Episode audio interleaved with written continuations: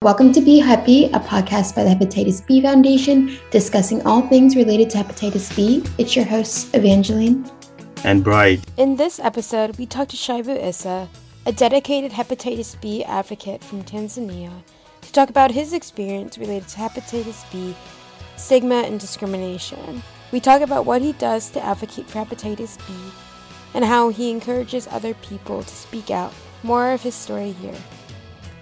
This is also my last episode as your host of Be Happy. It has been wonderful getting to build this program with you guys and with everyone listening, and I really hope it was helpful and enjoyable for you all. Thanks and enjoy. My name is Shaibu Issa. I am from Dar es Salaam in Tanzania. I'm living the experience with hepatitis B and actively advocates of hepatitis B in Tanzania and Africa. Firstly, I'm so delightful to be here to express about my lived experience of hepatitis B, because I know that I'm going to inspire many people to get tested, to be vaccinated, and to access care of hepatitis B. My lived experience story started 2017 in high school. So it was the day that my brother started to feel a stomach ache for a while and decided to go for the checkup. Finally, he realized that he is affected with viral hepatitis. So after come back from the school, advised me to do the same. So I went to hospital and tested. And finally, I realized that I've been affected with viral hepatitis B. So that is where discrimination, stigma, and social isolation started from our fellow students, teachers, some healthcare workers, and all people who knew that we have been affected. You know, it was like we had some rare disease, you know, because hepatitis B is something not famous disease, you know, so everybody become astonishment one what is this after the information started to spread from the school to the people wonder what is this, and it was the things that have been associated with issue like superstition, you know, and other believe that we share sexual, you know, that. So it was a lot of misinformation about us. So the existence of misinformation make our issue to prevail in every place. So when someone knew about us, they started to found us and to wonder as what is hepatitis B. You know, they don't know even how to call it. So the first information started from the school, going to the street. So from the school, our fellow students, it reached a time even we have been isolated in taking mail, in class session, and something like that. But I think the one who inspire people to isolate us, to have maximum stigma, is doctor. You know, after admitted at hospital for the first time, we have been isolated. Even the treatment, the care, we are not given a proper care as others patients. So it reached a time that we have been into quarantine. Imagine we have been with viral hepatitis before COVID-19, but we witness quarantine, you know. So it's like, do you have a disease and you can affect others people? So a doctor afraid even to touch us for fear of transmission of viral hepatitis. So it was the things that give us high degree of depression, you know, because at that time we never knew what it is. So their treatment for us, it draw the badly and a very negative picture for us, the patient, and to make other people to afraid even to think about testing. Yeah, that sounds really hard because your doctors are also stigmatizing you, right? Yes.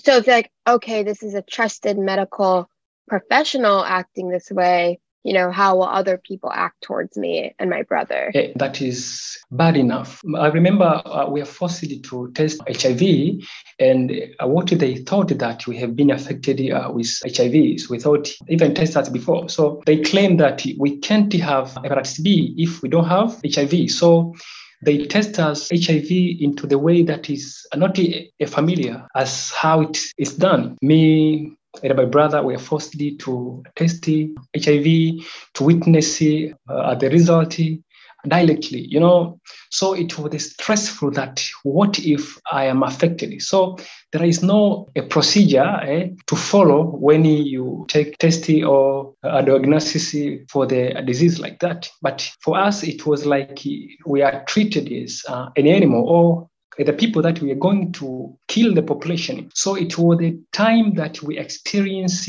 a bad situation on hepatitis, and that is a reason behind even our fellow students were not ready to go to test because some of them, they are witness how we have been treated.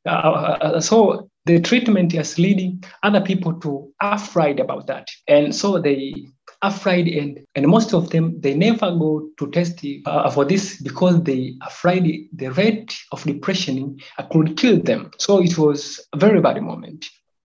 Yeah, and right, you make such a good point of like, okay, other students who also might be affected with hepatitis B or other people who might be affected by hepatitis B are now so afraid to get tested because they saw how, other people are treated with the diagnosis. So, it just feeds into that, not getting tested and then people being negatively affected by hepatitis B physically. Yeah, because by that time it was in high school. So we admitted at the first time in a referral hospital. It's called Indanda. So after the treatment, we thought about it to get a referral to the Muhimbili National Hospital. So at Muhimbili, for the way we started, it's like it was a new phase of the care and starting a treatment. So after reaching at Muhimbili, and just remember, we were a student at that time, and we had a few weeks to approach in our final examination. So we are supposed to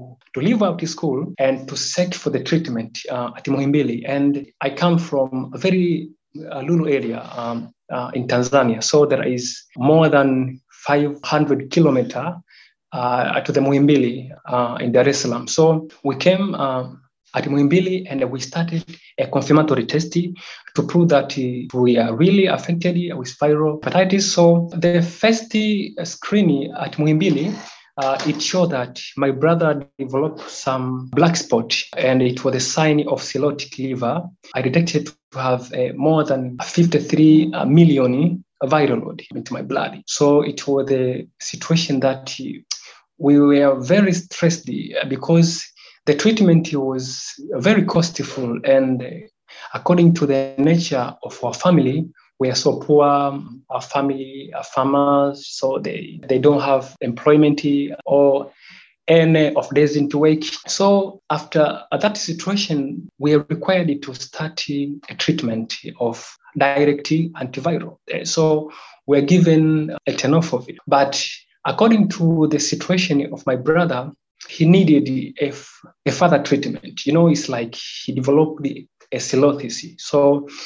But we never been able to pay for further treatment according to the condition because our family sold everything that they produced in younger age. So they had nothing for that time. So what we did is to sell some land and livestock that have been remained for in that time, and to start to fundraise. We fundraise from the school to other organization to the individual person, but it was not enough. We never been able to cover the costing. So we back at the school and we succeeded to do our examination. Finally, it was 2 lakh. We pass, and we have been selected at university level, at the same university. So another challenge ever it was to attend in hepatology clinic after every 6 months, because the school we had been selected, it was more than 400 kilometers from Dar es Salaam. So it was a distance again. And our life situation, as I told you, we are very poor, so we never been able to cover the cost of treatment. So it passed a lot of months without attending at the clinic. and we never been able to proceed with medication anymore. So without controlling the situation and delaying of treatment and the manage of disease for the time, we came to realize that my brother developed a liver cancer. So it was another moment very stressing for all of us and the family. And some people who already know that we have been affected, they are still isolate us in every activity, in social, in academic, and other activity that we required to do with others. To handle pressure, we are forced to stay silent, to not telling anyone about our condition, because to telling people, it was like to tell them how to isolate us, how to stigmatize us. So we become a silence. Until my brother admitted again, it was 2020. Soon after graduation, my brother faced a clinical condition in emergency, and he admitted at Muhimbili again. So at this time, it was the last time to talk to him. It was the last time to see him. It was the last time of our life. Because after admitted at Muhimbili, we're striving again to fundraise to the people. I back at university, and I write even later to the minister and some leader to seek for the help, but it was impossible ever. We never get anything to save life of my brothers. So after it's like 3 months in hospital bed, my brother died in February of 2021, died for the liver cancer. So from there, I remained a hopeless patient with no access of treatment, with no care, with no one even to tell me about it. It will be okay, Shaibu. It's like myself and my mind. So I tried harder to make sure that I become okay, but it was very impossible because the situation, it was really threatening me, because I thought like after my brother, I am following to die for the liver cancer. And I had that feeling because I never see any future of my hepatitis B disease. I'm so sorry to hear about all your experience and that of your brother. You know, I just, what you guys went through and your family went through, I don't think it's right in any way. And so my heart goes out to you and your family. It's unfortunate that something like that will happen in this day and age. I understand the situation or the condition that people in your community put you guys through. To this day, when you look back, how does that experience make you feel? He says he felt a sense of duty and also disappointment in individuals. He states more.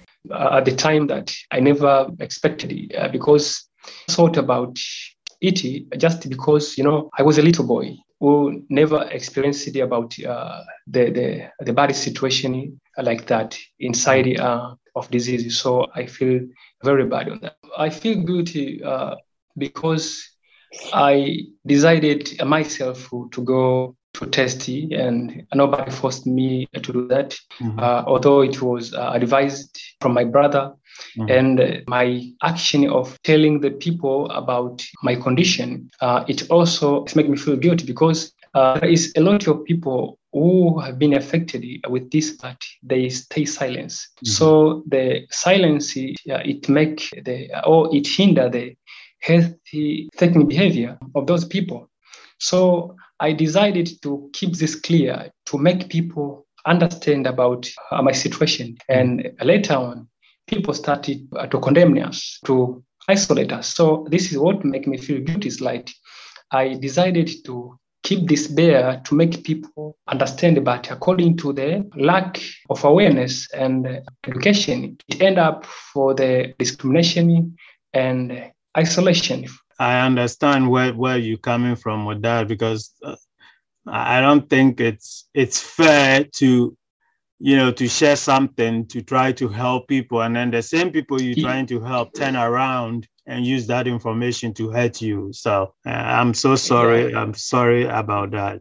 You know, like you said, it's not something you cause, but it's because of the lack of education and awareness that makes people treat people like that, you know. And so the more we can educate people and raise awareness in our communities, the better things will be for everyone. And so when all this was happening, was there someone you could talk to? I had no one to talk to about my situation. Mm-hmm. Although after my brother death, I got someone from an organization called Mr. Tumainu Aryoba. He's heading and founder of an organization for medical outreach to community. So for the first time, I started to talk about my situation with him. So he helped me for psychological support, and at least I become better after I met with that one. So before, for the almost 3 years, I never met with anyone who knew about hepatitis. Although I met with the people who have a false information and force even other people to stay away from us. So there is a few people as pretty a prejudice, but not the reality of the situation. I came to realize that according to WHO, it's more than 300 million people have been affected with viral hepatitis worldwide. And I wonder enough, half of this number are residing in Africa, especially in sub-Saharan Africa. I started to speculate, to read about hepatitis B. I came to realize there is a great burden of viral hepatitis, and I wonder enough, people die in every 30 seconds for this disease, and I wonder enough, nobody care, nobody talk about this. So I came to realize that I have a responsibility to be advocates of this disease, and I started to learn and talk about viral hepatitis in order to save this blind community. I wanted to save the community that discriminates me, the community that isolates me. I have been a member of OMOC, and it reached a time. I remember that I have been appointed the member of HBV Global Community Advisory Body of Hepatitis B Foundation. So from there, I started to get a lot of resources for educator, and I decided to open social media like Instagram, Twitter, Facebook, and LinkedIn in order to advocate and raise awareness to the people about hepatitis B. So I run the movement, and now I have a lot of people who follow my session, because I came to the session that is known as No Hepatitis B, in Swahili Ijue Homa ya Ini. So I came to help a lot of people, not only from Tanzania, but in other nations in East Africa. People from Kenya, Uganda, Rwanda, Burundi, and South Africa, and Malawi. They follow me DM and needy for the support, specifically psychological support. And I came to realize many people are not aware about this. So I'm so proud in helping people. You know, it's really good to see people who are living with hepatitis B, right? To then go ahead and be advocates, not only for themselves, but for the millions of people worldwide living with hepatitis B. It's really inspiring to see your story grow, and the Hepatitis B Foundation being a part of that. I just want to kind of encourage you to keep up with the good work. I mean, I know things have not been very easy for you, and it's unfair and unjust for what you have to experience with your brother at such a young age and what you guys have to go through. But that hasn't stopped you from doing the good job you want to do in the community and around the world. And so we are very grateful and thankful to have you on to talk to us about this experience. And I hope it will motivate a lot of people who are either facing the same challenges, not to give up, and also not to stop speaking out and continue doing the good work. So thank you very much. I thank you all. I appreciate the moment. This is great to me. This is perfect to me. Thank you for listening to this episode. Stay tuned and subscribe for future episodes about hepatitis B. If you have any questions, please direct them to info@hepb.org. You can support our programs at the Hepatitis B Foundation by going to www.hepb.org/donate or click on the link in this page. We greatly appreciate all your support and thank you so much for listening. We'll see you in the next episode.